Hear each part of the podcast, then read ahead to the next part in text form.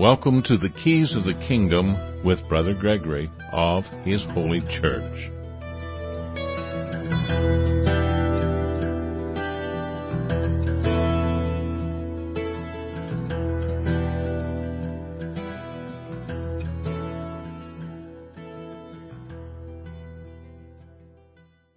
In the last show, we were talking about an approach to church government, and we were talking about uh, how to form a free government. I said I would be talking about that next.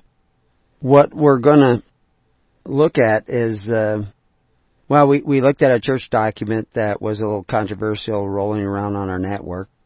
Uh, that somebody else had created, and there was some serious flaws there. And I, what I was mostly concerned with was the fact that that people were not seeing the serious flaws. I, I'm not really surprised at that because there are huge flaws in the thinking of people all over the world, and uh, they don't see the flaw in their own thinking.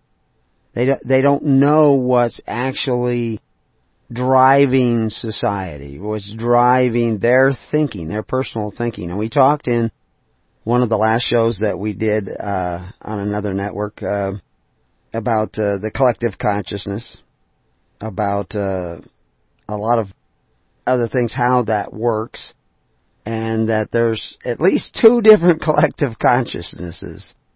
You know, when people talk about pure consciousness, I'm, I'm meditating to get into a pure conscious state you know, there is a pure evil conscious state, and there's a pure good conscious state.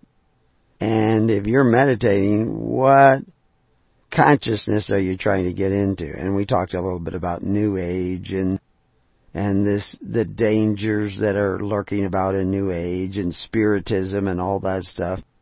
Because evil is always this parallel to what is good. That it, it creates a world that is much like the world that God intended, but with a difference. And how do you know which one you are actually going? And so, I, you know, I've been, I've been working for now over, uh, you know, three and a half hours trying to get ready for the show. And to put this information together in a way that everybody can hear and understand it and can follow along. And, uh, I'm I'm dealing with uh, a number of different ideas, and I thought about this title of the show being "Tracking the Beast." Uh, and when I said that, I, I kind of flashed on an image of when I was tracking a mountain lion that had been, you know, right above our place. Um, I was actually fighting with two coyotes. There's a symbol for you: a mountain lion fighting with two coyotes uh, directly above uh, the house here, where you could see him out in the. Unfortunately, I'd gone out without my glasses, and I wasn't wasn't quite sure what I was looking at. and then I. I uh, I I got my glasses and uh, looked up there, and sure enough, there was a coyotes hounding or harassing a poor little mountain lion, and uh, so anyway, the coyotes ran off in one direction and the mountain lion ran off in the other uh, when I startled them, and um, I followed the mountain lion, and I I was walking along tracking them, and I was underneath these rocks, and I suddenly flashed on an image of the mountain lion on the rocks above me, watching me because that's uh, that's the thing with the mountain lion. He's going to get around behind you. And uh, I, I knew a guy who used to hunt mountain lions, and uh, he he hunted them with his border collies. I said, "Are border collies any good at tracking mountain lions?" And uh, he said, "Oh well, they don't track the mountain lion. I just know that we're getting close when the border collies are all behind me." But he, more than once, he was tracking a mountain lion and it ended up that the mountain lion was behind him. And, uh, so when the, the border collies are now getting in front of you suddenly, then you know that there's a mountain lion behind you. They, they seem to know where it is. Uh, but they're not, they're not like hound dogs. They're not going to be looking for it. they're looking, they get closer to you, uh, cause they know you got the gun, you know. So anyway, tracking the beast is a tricky job because the beast is going to get behind you and in you in the process of tracking the beast. Now there is a pause uh, uh, for wisdom to sink in. Because I know lots of people are tracking the beast. They're trying to figure out, you know, how is evil taking over in the world today? And they don't realize it that they are actually a part of the beast's plan. You know, you always have to remember Hillary's favorite book, I was always astounded, she said, was 1984. And in that, the guy gets in with the underground to try to fight this new world order of the the book, and uh, he finds out eventually that the the underground is run by the new world order too. And so there's a lot of people out there telling you, oh, the problem is this, oh, the problem is that, and they're revealing part of the conspiracy. But they themselves are instruments of the beast because the beast spirit is within them. They're a part of the collective consciousness of the beast. Because the beast knows that some of you are going to start waking up. And so they send the beast, the spirit of the beast. It's not like somebody called up, you know, from the Vatican or from, you know, the Illuminati and said, okay, I want you to go out there and I want you to start telling people this to distract them so that they don't find the real answer. Doesn't have to do that. The Spirit itself works in men. And that Spirit will automatically do the bidding of evil. And we're gonna, we're gonna compound on this and we're gonna show you some interesting things about how evil manifests itself from age upon age upon age. I mean, you've seen the movies, you know, where they have the symbols of Satan, and those symbols show up again. In the darndest places, it's amazing how those symbols will show up. Well, the symbols, you know, for people who, you know, are studiers of symbols, they say, oh, well, that's the same symbol that's back here in Babylon, and this is the symbol over here, and this was back in, in Isis, uh, you know, in, uh, uh, the, uh, in the days of Egypt, and, uh, and all these gods of Egypt, and, and you find the same symbol back there. But uh, you'll actually find where people take on a particular spirit a, that has a particular personality. And when they take on that spirit, they will start to emulate the actual mannerisms and gestures and facial expressions and paranoias of those individuals that have lived 50 years, 100 years, 1,000 years before them. And they will play the same role in society. Now, because we have videos, you can go back and you can see videos of, you know, people like Hitler and Mussolini and, and uh, because they were on film, they were on camera. And now you can go out and you can actually find people that emulate the same gestures, facial patterns, facial expressions. And it, you can actually see the videos of those individuals before they took on that spiritual personality. And then after they took on that spiritual personality. And you see, well, wait a minute, he looks like almost like a different guy when he's, you know, going through these antics. And then now I see the same antics going through other men who are alive today, running for political office. And, and women as well. And it is a spiritual identity that is getting into people. Now, I don't want to pick on political leaders because you need to know, you need to understand that political leaders are a product of the Spirit that is flowing through you. You feed those political leaders. You create them. You, you create the avenue from which they may rise to power. Even if you don't vote, you're a part of that problem because you're a part of that collective consciousness that allows them to come into being. You know, in hell, everybody has a common personality. But there are also a variety of personalities in hell where they have different identities. You know, there'll be the beast, uh, the evil that is, you know, beating everybody up, the orcs and the goblins and all these kinds of personalities that we see representing evil. The big guys, the little guys, the mousy guys. All those personalities exist. They have certain things in common. Anger, selfishness. They themselves are afraid and like to overcome that by making others afraid you know, and you see these personalities, and you can actually see them in uh, kindergarten.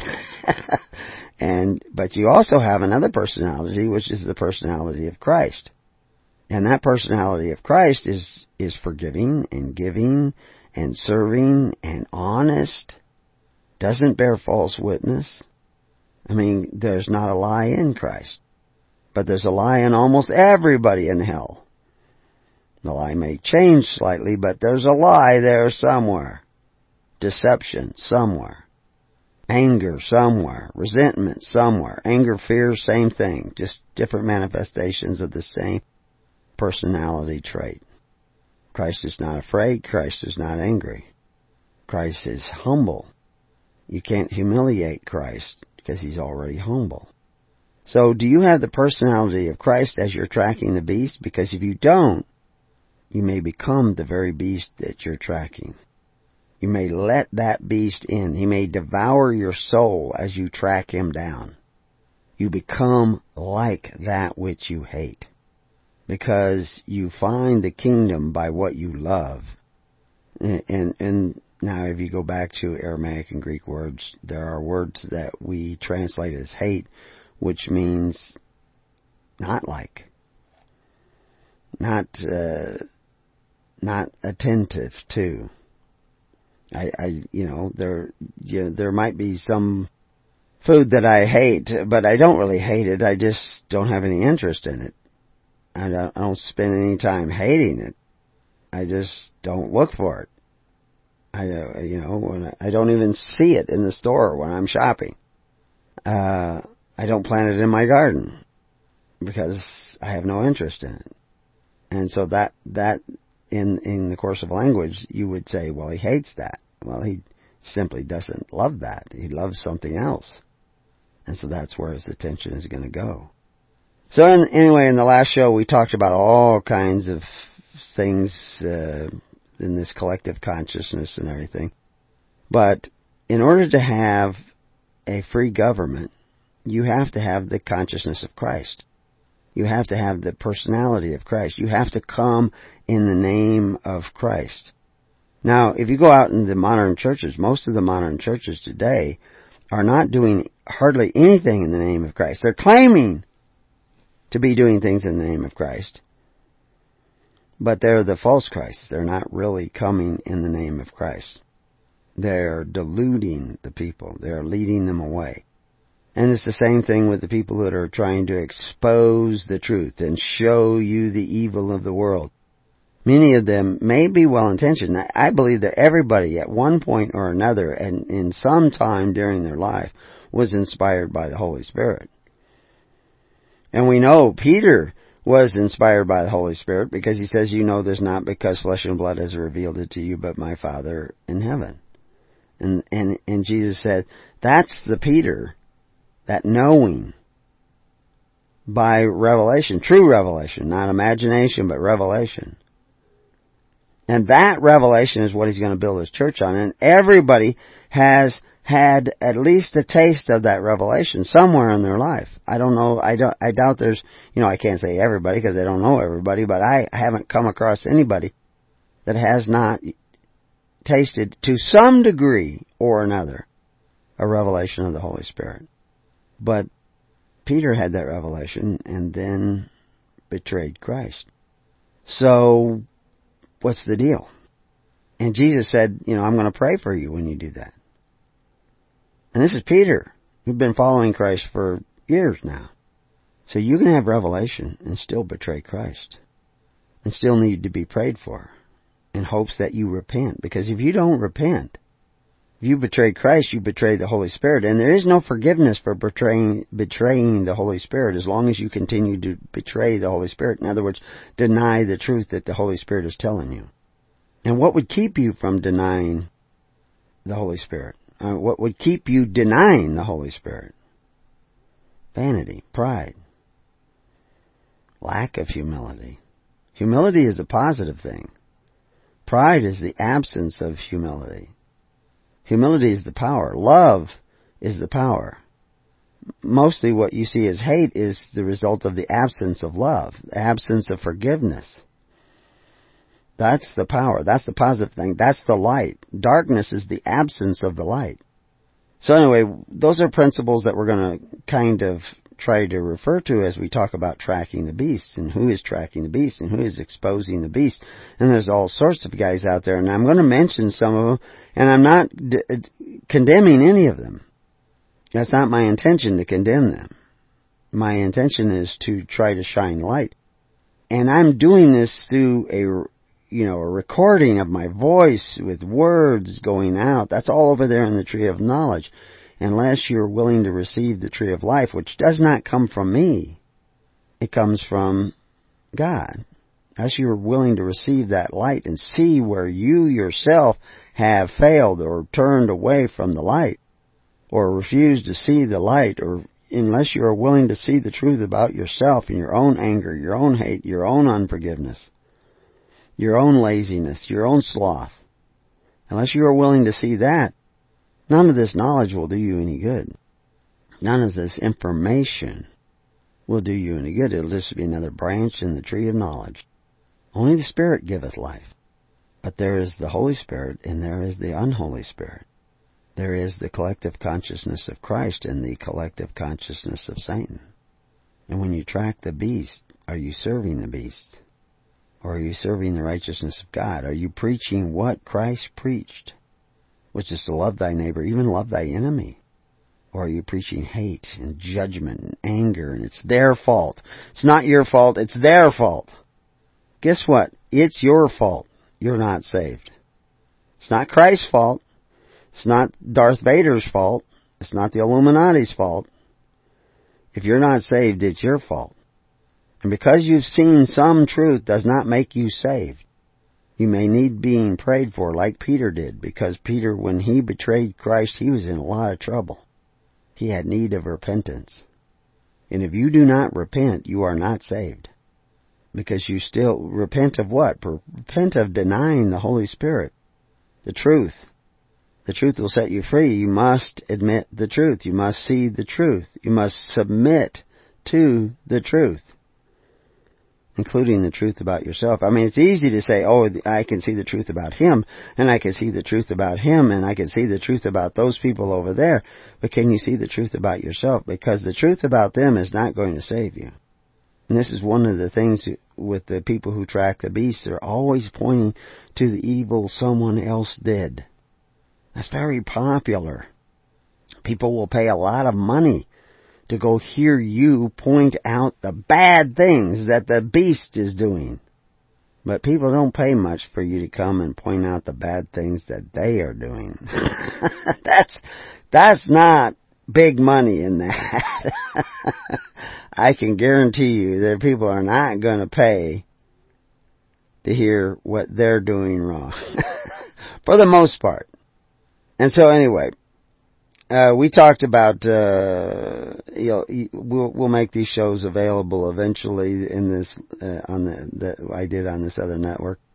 Um, I just went through and edited it. The last one I did, and I talk about the Cl- Global Consciousness Project, where you know what people are thinking is actually affecting. They they register that it actually affects the physical reality around us because people are thinking about a particular thing, especially during dramatic events or intense events, is that it actually begins to change in a noticeable, calculable way the physical reality around you.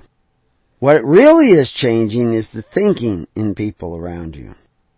And if they're thinking in the ways of evil, in the collective consciousness of Darth Vader and evil and you know, uh, Saruman and, you know, all the wicked of the universe, if they're thinking in that collective consciousness, their whole consciousness is dragged into the current of that thought.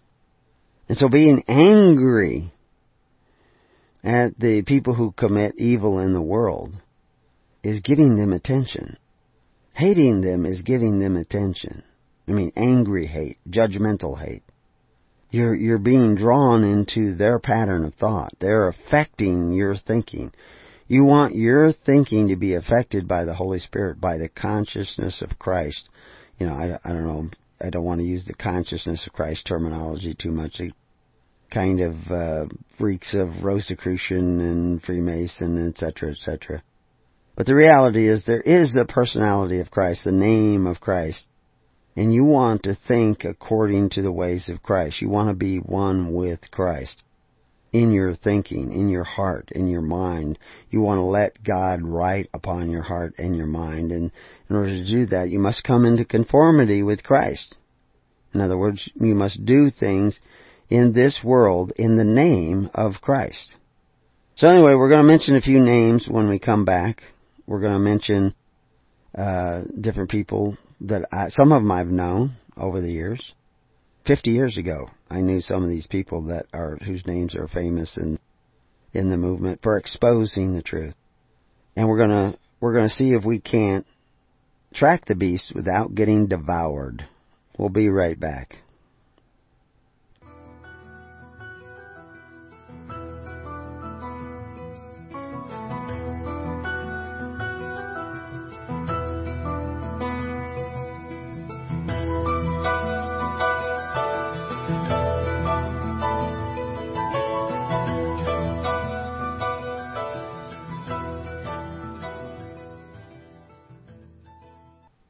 Well, welcome back to Keys to the Kingdom. Um, so some of these people, you know, I mean, like uh, Tupper Saucy, who wrote Rulers of Evil, he wrote Miracle on Main Street. Um, uh, I knew him before he ever even got into trouble.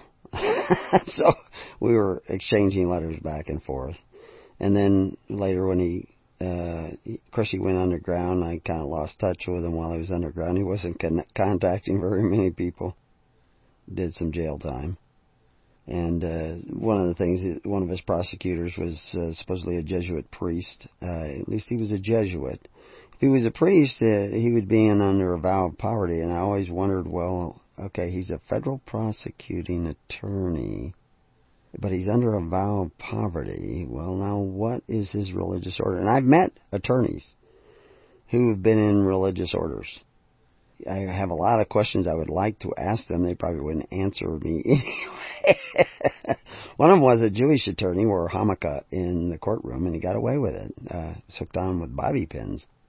And they allowed him to wear a yarmulke. I mean, you, anybody who goes into court, you're not, you're not allowed to wear a hat, but he was. And there's a whole reason why that is. And, but that's a little off the point. But, uh, anyway, I knew Tupper way back. I, even the guy who did the artwork for Miracle on Main Street, I knew him back in the late 50s, which is 60 some years ago. The, uh, or almost 60 years ago, I guess, uh, yeah, uh, close to that I knew him, over half a century ago.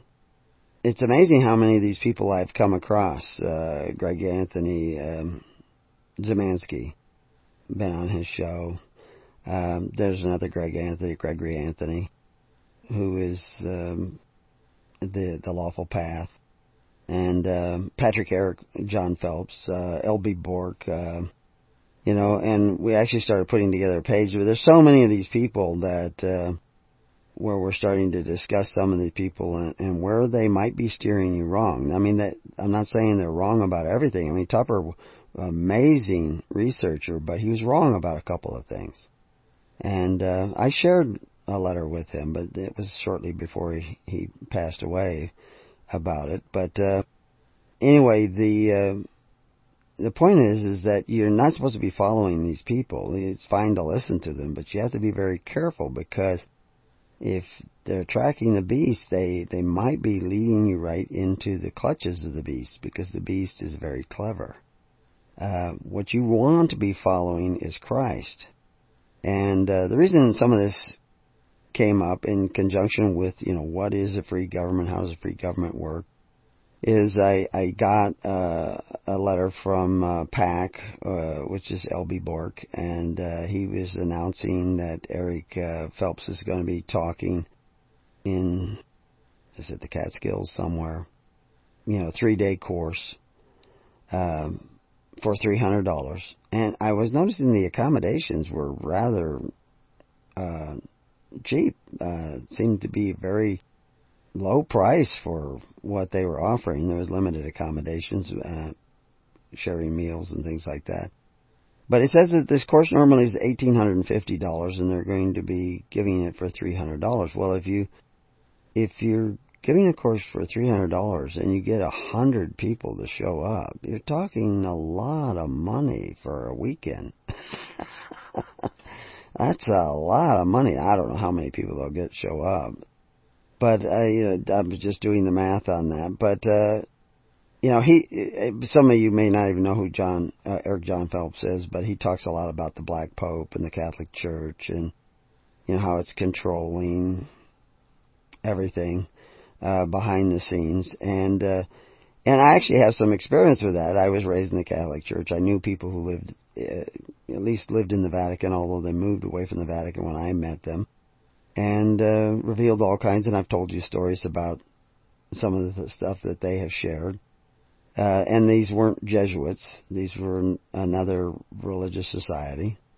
And I've also met Jesuits in remarkably peculiar places, besides being the attorney for Tupper, uh, uh, against Tupper, prosecuting attorney against Tupper Saucy. I met them in other places too, and there's another order that's not the Jesuit order that is actually a shadow order of the Jesuit, has the same identical constitution as the Jesuits. But if you actually go and, and meet the average Jesuit that is teaching in some college or something, they're not really a part of any conspiracy that they know of. And of course that's, that's the best way to work it is that they, and some of them might even be legitimately decent men looking to serve God and, you know, they're raised Catholic and they end up being Jesuit priests. But it's, it's kind of like Masons. Uh, most Masons aren't really a part of any international conspiracy, but if you you get high enough up, then there's somebody back there who's kind of a puppet master, uh, manipulating and you know manipulating judges and manipulating politics, and and that's the thing is where who's really orchestrating things? Who is the real puppet master? And uh, what is the real plan? Uh, because you know we're going to mention a number of other people the fact is, the Jesuit order has been pretty much on the decline as far as its teaching certificates. There's a whole lot of people who become Jesuits who you never even see. You never even know, generally speaking, that they're Jesuits. Uh, and they're, they're mingled into things. But really, it's kind of on decline. And, and some people complain about the fact you mention a black pope, because he isn't really the pope. He's just the head of the Jesuit order and you know that's kind of a nickname. I mean, there's a red pope who's the head of the Assembly of Cardinals, and then there's the white pope that everybody sees. Um, but they don't call the head of the Assembly of Cardinals the red pope. I mean, uh, uh, he's just the head of that group. Pope just means Papa, Father. So anyway, we've talked about that, the rise of the Catholic Church out of the the works of Constantine, but, you know, Constantine wasn't running it. He just kind of gave it a big jump start and created a whole group of Christians who did not have to repent and get baptized. They just had to get baptized. And they did start a social welfare system that operated by charity, but like I said, it was jump started by millions upon millions of dollars that was given in land and property and buildings that was given to it by Constantine. But it never really got anywhere. It had a lot of influence in courts of like Charlemagne, etc., etc., but it really never got anywhere because the real church was operating the way it always did to the tens, hundreds, and thousands. And even though you mentioned tens, hundreds, and thousands, the real, real, real church is operating according to the Holy Spirit. And it's been around from generation to generation for centuries upon centuries upon centuries, but it doesn't always get in the press. and because it's kind of for the last thousand years had to go underground. But the church is always written in your heart and in your mind. So there's always been people who have been a part of the true church. But you don't necessarily see them in the news. If you start seeing them big in the news, the time is short. you can count on that. But it's difficult to tell who, who is who. Because, you know, I mean, Peter was a great guy and then all of a sudden he denies Christ and then he comes back and he's better than ever and so who is really, and, and it, it matters, but it doesn't matter because really you're on your own journey. You're not supposed to be following somebody else. You're supposed to be following Christ. You're supposed to be following the Holy Spirit. That is your comforter, not somebody else. When you want to go to church to be comforted, you want to go to church for fellowship. Heck, you can go down to the country club for fellowship. You don't go to church for fellowship although we can define fellowship a couple of different ways. You go to church to, because that's where Christ sends you, the Holy Spirit sends you. You gather together because the Holy Spirit is gathering you together, not because I sent you. Now, I think it's probably way better off that you uh, gather with people who at least are claiming to be seeking the kingdom of God and His righteousness rather than gather with some ball club or down at the bar. But there's no guarantee that if you gather in a congregation that these people will persevere until the end. So you're not following each other again. You're, you're going there because Christ sent you there to do Christ's will. And you may not know what that is. And I've, I've told bizarre stories about how I'm, I'm suddenly, I'm working on a roof and I'm supposed to call somebody up and say I'm going to go with them and I go to a church I have no interest in whatsoever and I know I'm supposed to meet somebody, and I meet them there for a brief moment, and dramatic events take place in the meeting, and then I don't see them again. What happened? What was the connection? And I see that pattern over and over again. Something is imparted, something is touched in somebody else. It, it steers somebody in another direction. It changes their thinking. It puts them on another path helps them maybe, somehow. I don't know, it's mysterious. But that's what comes from serving Christ. He will tell you to do the strangest things. They they won't they should be in conformance with the Ten Commandments. I mean, he's not going to tell you to go in and shoot up somebody, or you know start killing all these people, or these crazy things that you see going. If somebody's telling you to do that, you're not listening to the Spirit of Christ. Pretty pretty well given. That, that that's you're listening to another collective consciousness. So anyway, the the Pope is playing some role in all this. There's no two ways about it. The Catholic Church, the Jesuits, they're all playing a role. But their their plan is a plan within a plan. They are not really the orchestrators of these events. They they they're they're playing a role. The same as, you know, whatever's left of the Illuminati and you know, the Freemasons and all these guys, they all, they all got their fingers in there like somehow or other they're in control, but they're not really the ones that are in control. The evil is in control. And it may manifest itself through them, but it could manif- the, the, that evil can also manifest itself in the beast trackers. These guys trying to expose evil. Because see, you're going to, Evil knows, okay, some of you are going to start waking up and realize that everything is not exactly as it sees.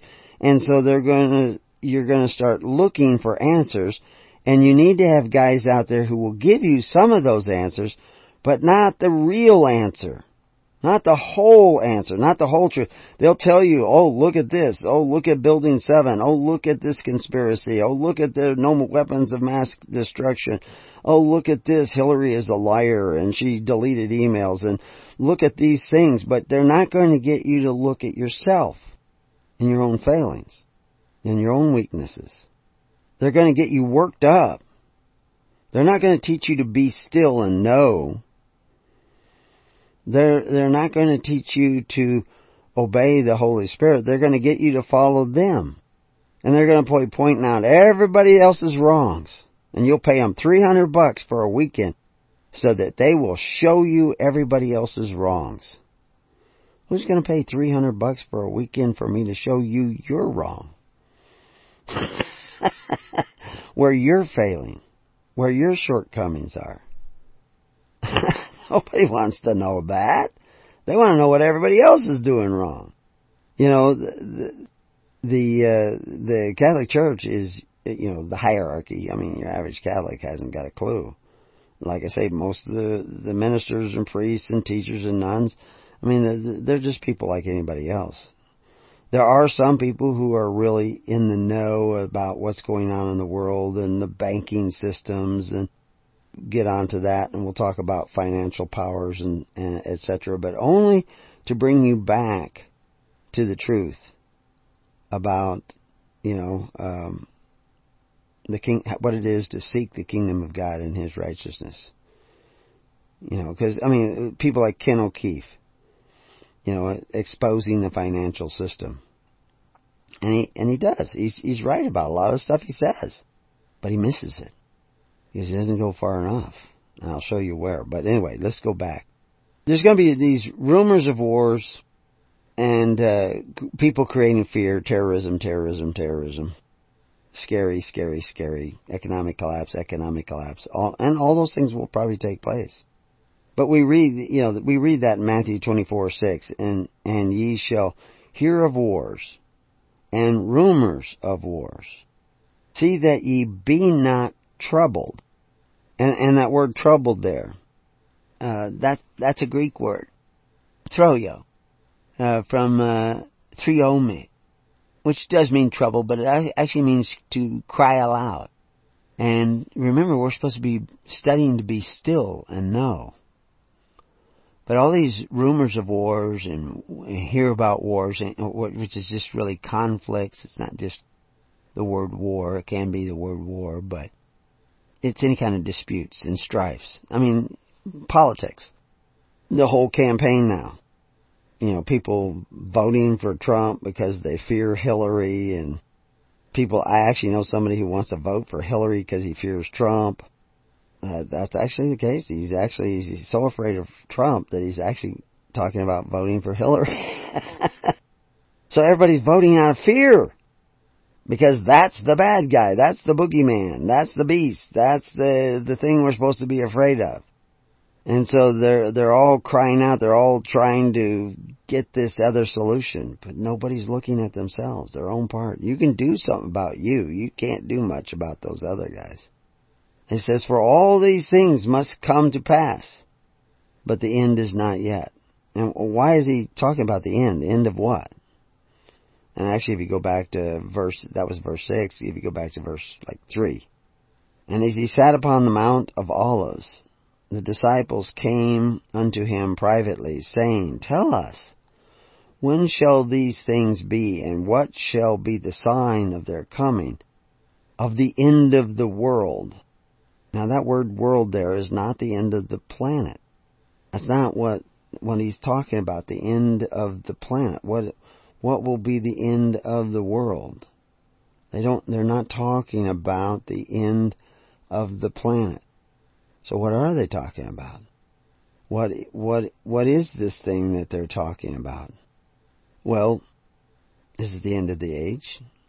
Is it the end of the system of government, constitutional order or system of government? Because those are the two words that that are sometimes used in, reference to the end of the world as the end of an age, or the end of a constitutional order or system of government and the beginning of another a different kind of constitutional order or system of government, which may bring us back to the discussion in Ken O'Keefe's work. So, what what is the signs of its coming? Well, the reality is, to some degree, the end of the constitutional order and system of government took place in 66 and 67 AD with the fall of Jerusalem. That was the end of an age, end of a, a, a political order with the destruction of Jerusalem. That took place. You know, I always was very interested in, in this where Jesus says to Caiaphas, you shall see me coming upon a cloud. Did, is there a lie in Jesus? He said, you shall see me coming upon a cloud. to Caiaphas, specifically talking to Caiaphas, addressing Caiaphas. And yet there's reports of men marching and standing in the clouds over Jerusalem and Titus pulling back his forces because they see men standing in the clouds. So did that prediction of Jesus coming upon a cloud actually already take place and Caiaphas was there and Caiaphas saw it? Because Caiaphas was probably still alive. He was a pretty young man when he became high priest. He was the son of the uh, son-in-law of Ananias, and it was Ananias' sons who had been the high priests for consecutive years. Uh, and he was running out of sons, so now his son-in-law was the high priest. And Jesus took the time to address G- this guy, Caiaphas, and tell him this. Why did he do that? Why did he tell Caiaphas that? I believe it's because he knew Caiaphas was going to repent, and he was letting Caiaphas know that you're going to see me. You don't know it yet, you're going to see me. Just the same as Jesus knew that Peter was going to betray him. And, in in essence, he's telling Caiaphas, I'm going to pray for you when you see me. Maybe by the time he saw him, he had already repented. Because they've recently found Caiaphas' bone box, and in Caiaphas' bone box were three nails that would normally be used for crucifixion. So either Caiaphas was crucified, or those are the nails that crucified Christ, and he wanted to be buried with those nails because he felt the guilt of condemning Christ because he became a Christian, which would explain all the bizarre, uh, un, unreadable, I mean, we don't know where they came from, supposedly. Archaeologists don't understand them, but they don't understand symbols on his bone box. And and there's all kinds of people trying to say, oh no, that's not an authentic bone box, and that's not really. But there's all kinds of people who are finding out that no, that is authentic, and it does say Caiaphas, and it is the right time, and there were these bones in it, and there were three spikes that would be used in crucifixion in the box. So did he become a Christian? It would. It if you once you understand Christ he isn't saying, You shall see me coming upon a cloud to be vindictive. He's telling them, I know your fate. I know your future. It's okay. I'm supposed to go to the cross here. I'm not going to hold this against you. I'm forgiving you. Now, while you condemn me. That's Christ. Can you do that? Could you do that? Could you forgive the Pope and the Black Pope and and the Freemasons? Are you really walking in the love of Christ? Whoa. I mean, some of you can't even forgive your neighbor or people in your congregation or people that might be in your congregation or somebody who slights you, you know, because he didn't want to come and meet you. Can you forgive him? I mean, so that it's just like seeing anybody else when you see him? Because if it's not, then you haven't really forgiven them. Jesus went on to say in verse 4, answered and said unto them, Take heed that no man deceive you. For many shall come in my name, claiming to be Christ, servants of Christ, ministers of Christ, and they de- shall deceive many. Many will say, you know, he tells you in a whole parable that many, many will say they come in my name and that they're, you know, that they've served me, but he says, Get ye from me, I know you not. So how do we know who is really serving Christ? Just because they're pointing out the beast does not mean that. They may be distracting you from really following the answer. You know, it's like Ken O'Keefe. We might as well get to that before we get too far into this. Uh, if you ask me how the world functions, this is his answer, then you have to understand one thing plain and simple.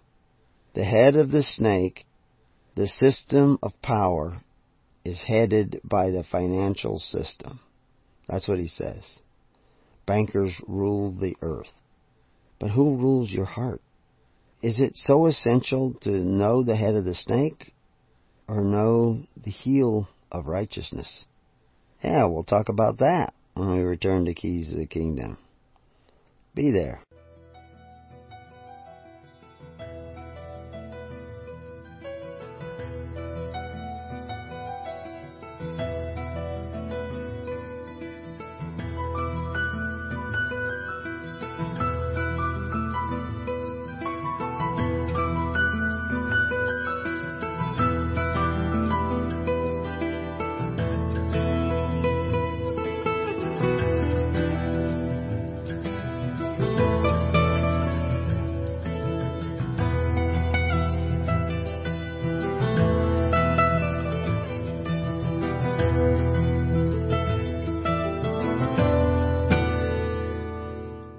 Listening to The Keys of the Kingdom with Brother Gregory of His Holy Church.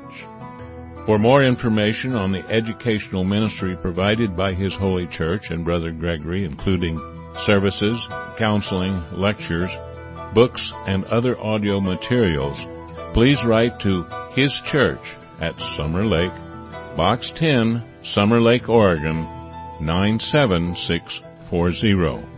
You can also find us on the web at www.hisholychurch.net.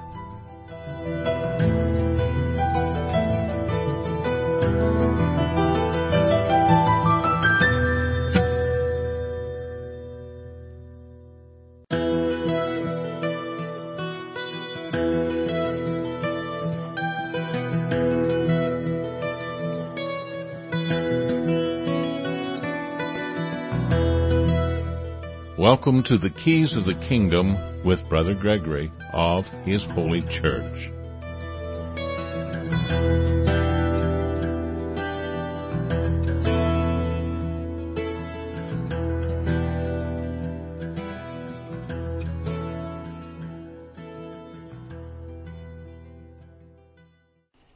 Well, welcome to Keys of the Kingdom and we're talking about the kingdom of God, and we were talking about uh, the bankers owning the earth.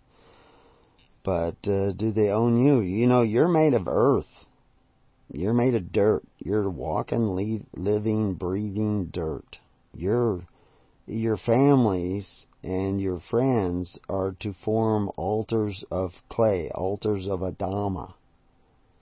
That means you're to come together why are you to come together? So you have fellowship? Well, in one sense of the word, yes. In another sense of the word, no. A lot of times what we call fellowship is actually a bunch of vampires getting together, feeding off of one another. That you, you get a charge out of being together. That, you know, it's the, the flock mentality. Birds of a feather flock together. You want to be of the feather of Christ. You want to be of the way of Christ. Christ doesn't come to get anything from anybody else. He doesn't come to get a sense of belonging. He already belongs to the Father. If you come together to get a sense of belonging, you missed it. You come together to serve. His holy church is His holy church, separate. It's different. It doesn't work like the churches of the world. You know, people make such a big thing about not being a 501c3 incorporation, and there's some truth to that. But the truth is, you want to be a part of the Spirit of God, manifesting the Spirit of God in everything that you do until John the Baptist, the kingdom of heaven was established by force. But John the Baptist did not use force. He said, you need to use faith, hope, and charity. You need to do it by charity, by sharing, by free will offerings. Not by forcing. And you know, the world, governments of the world force contributions, but the governments of the false church forced contributions by guilt. And I do tell you that you need to give, the same as I tell you you need to forgive. But I'm not going to tell you who to give to. You have to choose that.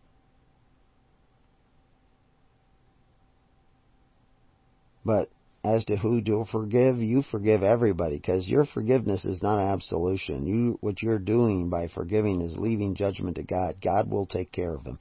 Peter did not judge Ananias. He left the judgment to God, and the Holy Spirit took him out. That's powerful. You need to understand how that works. But to understand how that works means to agree how that works. Not to figure it out intellectually. And the way you agree on how that works is stop trying to force other people to conform to what you think they ought to do. They have a right to decide what they ought to do, and they often decide wrongly, but they have the right to decide that, and they will suffer the consequences of that. It doesn't mean that you don't rebuke as many as you love. You may say, you know, what you're doing is wrong. That's fine. But try, stop trying to force them with threats and coercion. You know, the, uh, O'Keefe says that bankers at the are the top of the pyramid. They are uh, a plan and simple. Uh, they have this plan, and that they are plain and simple psychopaths. He calls them. They are drunk on their own power. Uh, they are used to getting everything they want. They can buy anything and anyone that can be bought. Well, Christ can't be bought. Christ was rich. He gave away his money. The bankers of the world don't even offer you real money. They offer you, you know, fake money with real power. and people want that power. And they go after that. Uh, I saw Keith on a, on a YouTube, uh, where, uh, it was a whistleblower YouTube uh, video. Uh, the Great Israel Project.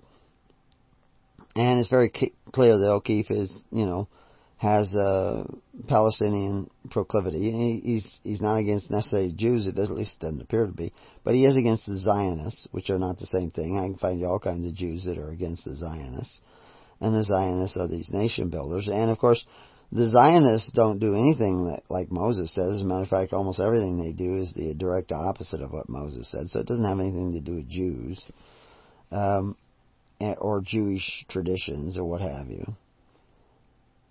Uh, but he talks about people awakening to this plan and exposing this plan and how you know it's reaching out to Iraq and Iran and and to keep all the Arab countries in a state of chaos. But you know, like Saudi Arabia, I mean, it's it's chaotic order now. I mean, it's that that government is full of evil, just astoundingly amount of evil in that government and in that place. But then, what government doesn't? It doesn't have evil. Go- Governments are today, when we say government, we're talking about positions of power, and power draws evil. And people give power to government because they're lazy and slothful and are not tending to the weightier matters themselves. They want, want to elect some official who will straighten things out and make us great or give us stuff. As long as they want that, they're not going to have a political solution. their politics will be the problem. Uh, O'Keefe talks about restoring the Constitution as if the Constitution is the answer. The Constitution was opposed by most Americans, and had it been put to a popular vote, it would have been voted down. It was not popular with the American people who were the true fathers of the nation because they were actual fathers of families, and that's what a nation is, is people the what we call the founding fathers are the founders of a political organization. But a nation is not a political organization. A na- nation is a people. Political organization is some sort of bureaucracy that you create. Well, Christ created a bureaucracy, and he called it the church. But their bureaucracy that Christ created could not exercise authority one over the other. It wasn't to be done by force, which we just talked about in the last show. You can't do it by force. You can't do it by guilt. You can't do it by mental manipulation or threats. You have to do it by faith, hope, and charity, love. And the perfect law of liberty, which is love. Restoring the Constitution is not your solution. The Constitution gives you the right to contract. You're in trouble not because they don't follow the Constitution. You're in trouble because you're not following Christ. You need to repent and start following Christ. And being mad at the world is not the solution. Yeah, the world is screwing up, doing bad things. But are you doing good things? Are you following the ways of righteousness? Are you seeking righteousness in all the things that you do? We were preparing for the uh, uh, education homeschooling uh, symposium to put together, you know, some information for those people who want to homeschool, which should be everybody. And we came across a guy named Vargas who was on a board and suddenly quit and is basically telling everybody you're going to have to get your kids out of school. Because they're suddenly teaching your children immorality, you know, with all the gay agenda and transgender stuff and everything, that uh, you have to get your kids out of school to keep them from this. But the reality is you've already taught your children how to covet your neighbor's goods through the men who exercise authority one over the other because you sent your kids to public school. You've already abandoned the morality of Christ. You've already abandoned God because you have elected leaders who could exercise authority and force your neighbor to contribute so that you can have free education. The greatest destroyers of liberty are the givers of gifts, gratuities, and benefit, and public education is a benefit. Having the government having the government take care of your parents in their old age is abandoning the ways of God. It's abandoning the commandment that says, Thou shalt honor thy father and the mother. Not elect men who call themselves benefactors to force the contributions of the neighbor to take care of your elderly. The money you pay into Social Security is going to take care of the elderly now. There is no money on deposit for you. You paid in because you're taking care of the parents that other people did not take care of. And, and not just parents, you're, you're taking care of drug addicts and all the guys on methadone that are on Social Security and just everybody. I know all kinds of people that are on Social Security that, you know, are under 35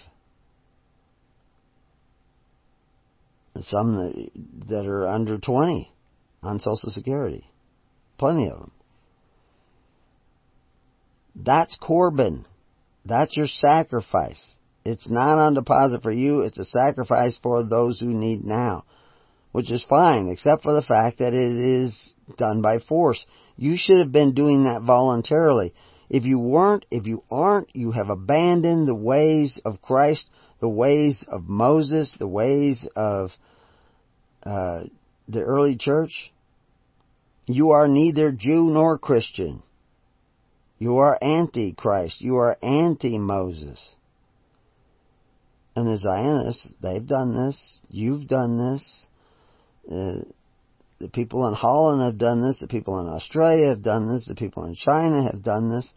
They look to the government to provide them with their benefaction.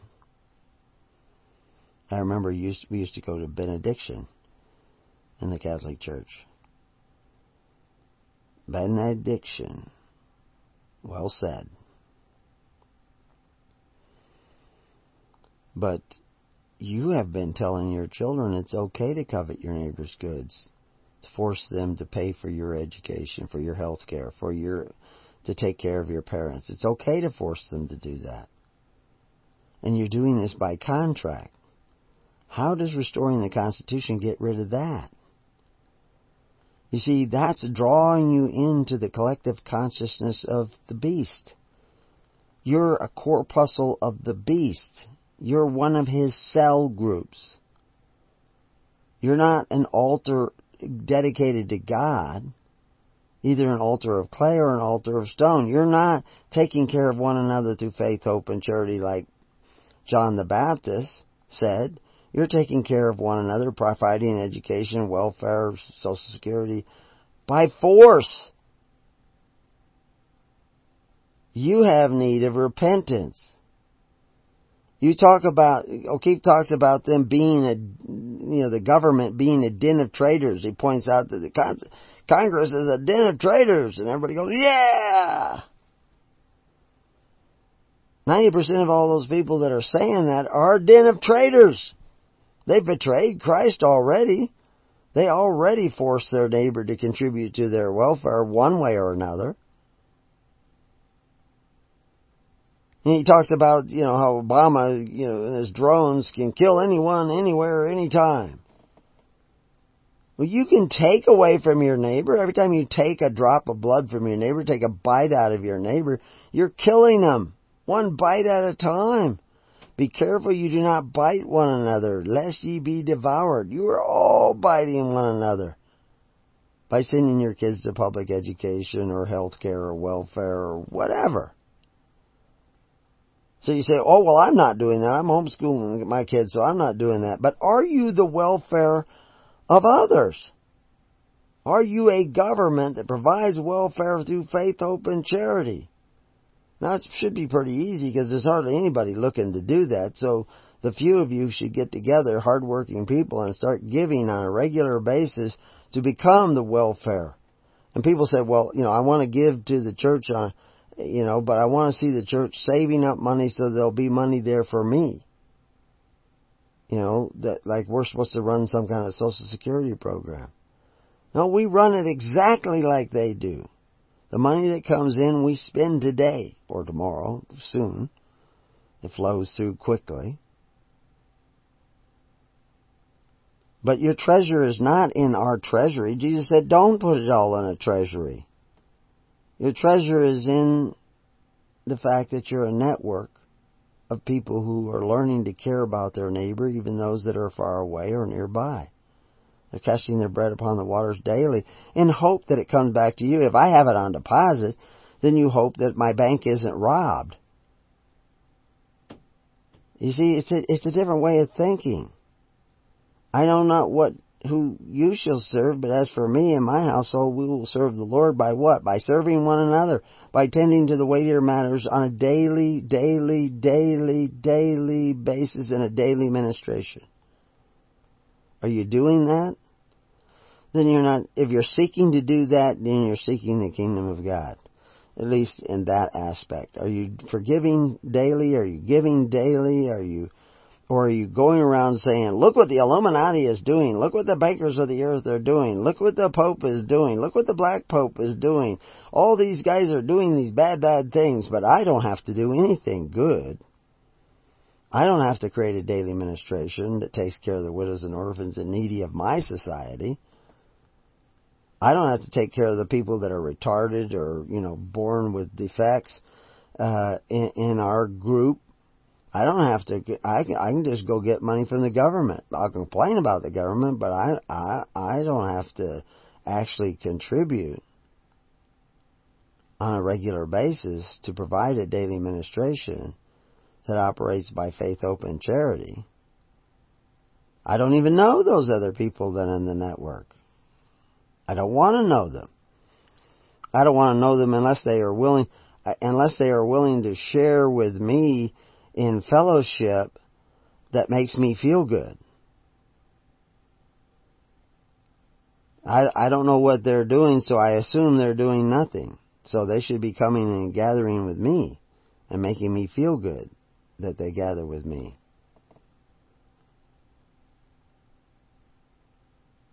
Do you do you even know we have we have a number of people in our local community that are dying. You know, we got news just the other day of more that are dying. They're they're old people. Some are in their nineties. Some are not so old. There's a doctor in our local community, when I say local, within 75 miles, and uh, he's dying of liver cancer, and he's he's a young guy. He's the worst off of all of them. So what's the solution? Does O'Keefe have a solution? I mean, he says the bankers are controlling the world, and so I mean, we hear um, and Phelps is you know the the you know the Black Pope is controlling the world and and now they're coming up with cryptocurrency. And just like these guys came up with a document that eventually, a church organizational document where eventually they make the church the ruling judge of their life. They actually have a jurisdictional statement that says the church has that as that ruling judge, and somehow or other they think that expunges everything that has gone on before. you repent, turn around, start taking care of one another through faith, hope, and charity and the perfect law of liberty. Start sharing your extra coat, your extra money, your extra food. You know, do the same in meats, he says. That's what John the Baptist says. And then God will sort everything else out because you will become, by that humble process, a part of the consciousness of Christ, the collective consciousness of Christ. And He will start revealing things to you including miraculous healings. Cryptocurrency will disappear in a twinkling of an eye. It does nothing to, to, to cause you to repent, turn around, and go another way. Getting rid of the bankers is not the solution. Getting rid of the need for bankers is great, but cryptocurrency does not do that. Love does that. There's absolutely no reason to give you all the, uh, the, the, the technicalities of a free government until you start repenting and turning around and going another way. And that's why Christ spoke to the people in parables, but clearly said they were to love one another as I'm loving you. But he spoke to them in parables, but to the apostles he gave specific instruction. Yesterday, the minister who was out watching the sheep came to me when I was in the field and said, You know, we have 99 sheep here. Counting the ewes only, not the lambs. He says, We have exactly 99 sheep here. Well, isn't there a parable about 99 sheep? Leave the 99 to go and find the one lost sheep. Unfortunately, there's a lot more than one lost sheep. There's all of you out there who are following the conspiracy guys, and many of those conspiracies are true. They have to be in order to be effective. They're going to reveal to you that so and so is doing this and so and so is doing that, and and they're changing our currency and they're deceiving us uh, about 911 and they're getting us involved in wars and they're bringing in immigrants to create a race war and a religious war. I mean, evil the guy, the plan within the plan within the plan. You need to know the plan. The top plan. Not all the little plans within the plan. The top plan. And you need to know it not because I tell it to you, because it's revealed to you. The top plan doesn't want you to love one another. It wants you to hate. It doesn't want you to give to one another. It wants you to take. It doesn't want you to forgive one another. It wants you to be like the snake. Stop. You follow the snake until you become the snake. You become like the snake. You have to repent, turn around. You have to start. This is easy. I mean, I mean, what am I saying? Stop hating, start loving one another. Start taking care of one another. Start casting your bread upon the water. Start start showing up not because of the good feeling you're going to get, but because you're going to do good, because you're not there t- tending to the feelings you want, but you're tending to the weightier matters of law, judgment, mercy, and faith. One of the things you will not do is judge men you do not know. You will not impose upon other men that they must do things the way you think they ought to be done. I mean, obviously, you know, the the men need to be keeping the Ten Commandments, not killing one another, not raping, not murdering, not poisoning, you know, and taking care of their own family. But they don't have to show up to the meeting you want them to show up to. They have to, you have to give them license to try to follow the Holy Spirit. Most people will not do that. And occasionally, even those that do that will stumble like Peter and you need to forgive them because they know not what they do. So let the bankers rule the earth. You get ruled by God. And God will return the earth to you because He's about to take it away from them. But unfortunately, He's about to set everybody free. But unfortunately, most of you aren't going to survive freedom because you haven't really repented yet. So I got a question that came to me. I asked, are there any questions that people want me to answer? And uh, I got one that said, uh, "What are the specific duties of a minister of his church uh, and an ordained minister of his holy church?" Which is a very well worded question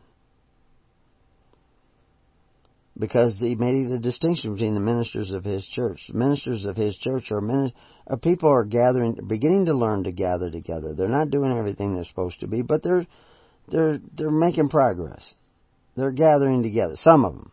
I mean, we got lots of people in the network are just sitting there and they're not gathering in a congregation, or they're they're looking for the special congregation of saints that makes them feel good. I can tell you this, if you found a congregation of saints, they wouldn't make you feel good. They would be rebuking you because they would actually be loving you. The ministers of his church are, are just guys who say, yeah, I'm going to help get 10 people together. I'm going to serve them in the best way I can, and the best way I can is to link them to others. It's not little clique groups of home churches. It's people that are seeking the kingdom, not congregations. They're seeking the kingdom, so they gather together in hopes of helping other people outside of their congregation. They themselves are not in need on a day to day basis, most of them because of the fact that they're pretty independent, self reliant people. But somewhere in the network there's somebody in need. They say you have a thousand people in a network and somebody's in need this week. You got a thousand people. If a thousand people send a hundred dollars, that's a hundred thousand dollars. Wow. Wow.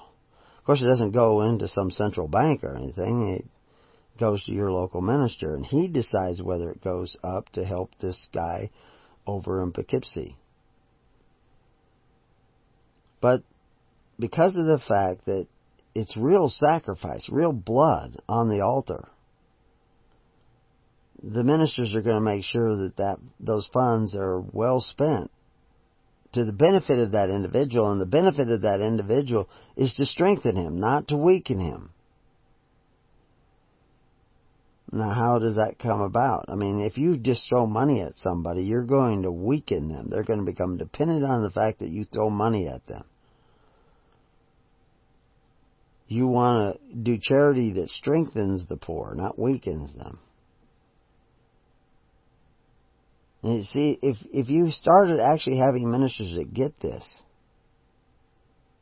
you know, they're not taking any pay. They're not taking any wages. They're just volunteering their time to facilitate a network that is a mutual assurance program. Not insurance program, assurance. That we're here for you. If you really need help, we are here for you. And we give a drop of our own blood every week. You know, our heart beats one in ten times for somebody else.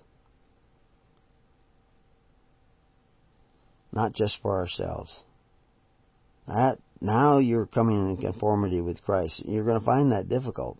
It's going to be hard. You're going to have to do without things, especially you people that down there where the rubber meets the road. Look at the the the, the widow's mite. She gave very little, but it was a lot in proportion because she gave everything she had. Who of you are doing that kind of stuff? Who are you that are that are giving in such a way?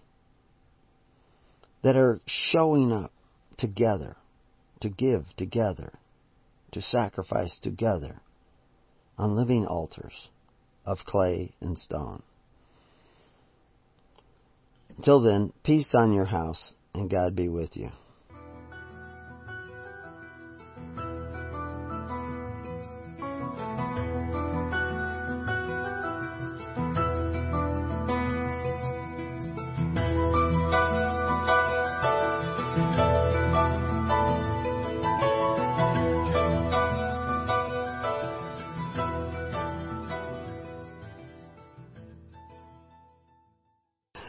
Anyway, so we've lost a little bit of time. I thought Evil is trying to stop this show because we were getting into an area that uh, maybe make a little bit of difference. Uh, there's a lot of things I won't share over the radio that I will share in person. It's what we call Campfire Talk. And of course, we've got the Burning Bush Festival coming up here in the latter part of September. And, uh, and there are people that are coming from all over the place, uh, to be there at the Burning, uh, latter part of August, excuse me. Did I say September? Latter part of August. Um, that uh, we're going to have people coming from all over. We'll we'll have uh, places to set up lots and lots of tents. We have an RV park right next door. Uh, there'll be showers and restrooms available there. Uh, we'll we'll have a fairly large kitchen in order to help prepare meals. We'll have outdoor barbecue pits, what have you. And uh, everybody should come somewhat self-sustained, bring their own food. Uh, we're not running a kitchen necessarily for everybody. They should come with the idea of bringing food to share with everybody else. That's the nature of the Feast of Tabernacles, the Feast of Tents. And uh, we'll, I will set aside time that I will make myself available to all the questions that you come up with. And there will be lots of time for fellowship. Some of the people were someone who has never been to this, and the husband was trying to talk them into coming. They said, "But what will the kids do?" Uh, if if everybody brings their kids, their kids will find something to do. I can guarantee it. We have a lake right below us. Uh, we have some canoes. If you want to go swimming, if you want to go canoeing, if you want to bring your own boat, uh, do so. Uh, there's life preserver laws in the state of Oregon, so you have to have a life preserver for everybody in the boat, and everybody underage has to be wearing one. Uh, I didn't make that law. They did. I just give you a heads up. But it's a big lake. Uh, there's a river. Uh, you can go tubing down the river or whatever. Uh, there's miles, hundreds of square miles of desert for hiking. The mountains are right above us where you can go up into the forest and look down on us in the valley. Uh, so there's lots of things you can do. Uh, you can come early. You can leave late. Uh, but we can answer lots of your questions, and you don't have to pay us a dime, not three hundred dollars, not thirty dollars, uh, but uh, it's up to you. And we'll answer a lot of these questions, like what is a minister of his church, and of course we have the free church report online for free. uh, we have uh, the the book Thy Kingdom Come that shows you what the altars of clay and altars of stone were from the very beginning. Uh, God was showing us from the days of uh, of Cain and Abel and Seth. He was giving us the symbols of His kingdom on earth, where you are to dress and keep it. It's a righteous place because there's righteousness in your heart as you approach it. It is not like your regular churches that tickle your ears, make you feel good, give you a pat on the back, create a sense of fellowship and belonging that deludes you into thinking that somehow or other you're saved and you're actually following the ways of Christ, the ways of Moses, the ways of Enoch. It, the, those ways are completely different. Now, the, the second part of that question that was asked is, what is the ordained minister of His holy church? His holy church is a phrase describing His in the sense of Christ. Christ appointed the church. But the church is just an institution like the church in the wilderness that Moses appointed when he appointed the uh, Levites to be the ministers of tens throughout a nation and the nation was organized. We just recently put up a page on the uh, Iroquois Confederation, the Five Nations, which was designed to stop intertribal warfare and to, designed to bring peace because the Indians were killing each other off. They were murdering each other, even eating each other.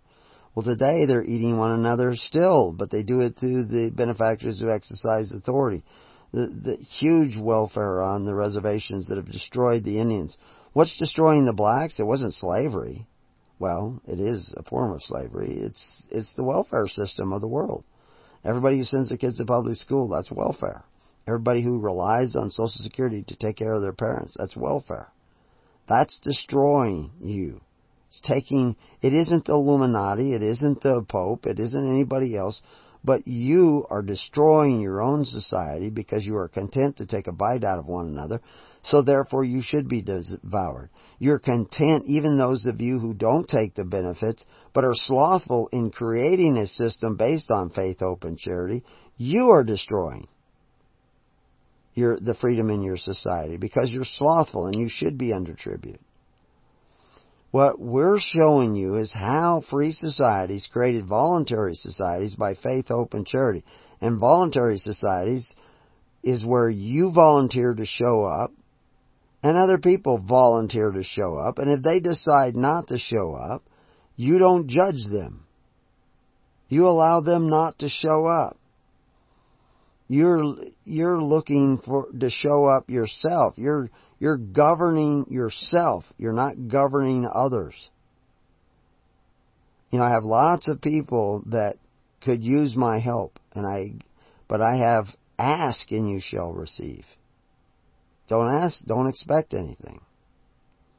So what is an ordained minister? He is to be a brother to Jesus. Following the leading of his Father in heaven through the power of the Holy Spirit, which is the collective consciousness of Christ. How do you know who's doing that? Is he manifesting the collective consciousness of Satan? You know, is he is he telling you to hate this person and hate that person and fight against that person, and resist that evil, or is he telling you to repent turn around, think a different way, and seek the righteousness of God by tending to the weightier matters of law, judgment, and mercy for those of you who will gather together. In also reaching out through the sacrifice of the red heifer to help others in their community by strengthening them with your charity, not weakening them. Are you doing that? Are you seeking to do that? Is, is that the way that you're following, walking, trekking in? Are you tracking the snake, the beast? Or are you tracking Christ and the righteousness of the kingdom of God at hand? You see, that, that's a big difference. That's a big way that we should be approaching the reality around us. You know, I talked before about uh, uh, you know distance being immaterial, and and, and explaining in, in earlier shows about uh, this collective consciousness, which we are all a part of, whether we like it or not. And, and I, we were talking earlier in the shows this time about um, the fact that the symbols that keep appearing throughout the ages just pop up in people's heads. How did that symbol get there? Well, what else is popping up besides the symbol and the patterns? I mean, I, I, you literally can see the person's facial expressions, the muscles in his face distorted to the point where they begin to look alike with people in past history that followed a particular pattern of thought because the spirits of those ages are are rising up in you. We we talk about these mass shootings and massacres and bombings and wars. In past times. You know the the the battles of uh, what was it? The uh, massacre of Saint Baltimore I think it was? Uh, Bartholomew. Saint Bartholomew massacre. And and uh, the religious wars Thousands upon thousands of people were killed, bloodied, hand to hand. Not dropping a bomb, phosphorus bomb or napalm bomb, but people actually killing one another, murdering one another. We've actually had a lull lately uh, in that bestial nature because it's getting a grip in us where we we are allowed to continue biting one another and never get blood on our teeth or on our hands. Because we've created a whole system and accepted it. And we've created it with the power of the Constitution. The power of contract. You have a right to contract, and you've created this system by your contract, making covenants with them, with the inhabitants where you go, and with their gods who are the ruling judges of your life. So you have the classic world, the quantum mechanics world, the quantum field theory world, and the unified field theory based on superstring. This is what the scientists are all explaining in this ocean of intelligence that we talked about in earlier shows, three, four shows back. But what ocean are you a part of? I'm talking about parting the seas. I'm talking about the rock, walking on dry land. I'm talking about stop hating the enemy and start doing what Christ said, seeking the righteousness of God in all that you do. Not just for yourself, but for others. Habakkuk said in 3:19, "The Lord God is my strength, and he will make my feet like hinds feet, and he will make me to walk upon mine hind places, my high places. To the chief singers in my stringed instruments. He will pluck the strings of my heart. Not the people who are the purveyors of hate and, and accusation. Now, yes, there are conspiracies in the world. Yes, there is evil afoot but you have very little attention span. Let's focus on Christ. Let's focus on Jesus. Let's focus. What would Jesus do? Would he forgive? Would he give somebody another chance? Even somebody who's denying him in his hour of need? People who flee into the darkness when the enemy arrives and leave him alone? Yeah, he's praying for them already. Is that the Spirit that dwelleth in you? So let's, let's turn around. Let's think another way. For behold, the Lord cometh forth out of his place, and will come down and tread upon the high places of the earth. That's Micah. Micah had also said, uh, For the transgressions of Jacob is all this, and for the sins of the house of Israel, what is the transgression of Jacob? Not Samaria. Or it's actually the word Shimron. Watch, watching heights. And what are the high places of Judah? Not Jerusalem. Are they not Jerusalem? That's what he says, the high places of Judah. Jerusalem is double peace. We have this intellectual approach to the kingdom of God. We have to have the spiritual approach to the kingdom of God. And when we have that spiritual approach, He will lead our hearts. And we will not find ourselves in judgment of others. We will not find ourselves angry with others. We will see the evil with the light of God through our own eyes. And that light will give us power. We will put an armor of protection around us. But you get that by doing exactly what Christ said. Repent. Think a different way. Don't think battle against the evil. Don't think fighting against the evil. Don't think that your power of resistance against the evil is going to stop it. God will stop it. You must seek the kingdom of God. That means you need to come together not just with your buddies that will make you feel good. You need to come together in a vast network of people who actually begin to care about one another as much as they care about themselves. Care about those near and far as much as they care about themselves. Not just those, they don't just love those who can love them back and help them back. We have people in the network that, not in the network of congregation, but in the network that they just they don't see any reason to gather together with a vast network. They've got their buddies, all their survivalist buddies, and they're putting up, you know, they've got their little retreat places, and they, you know, they've got money, and they've that they're going to hold out against the new world order. But God will not be with them because their plan is one of selfishness. Christ could have taken the money that he had and a few followers and headed to the mountains. He knew what was coming. But he didn't go that way. What way are you going to go? So we're going to talk next time about diversion tactics. But that will have to be next time. Until then, peace on your house, and may God be with you. God bless.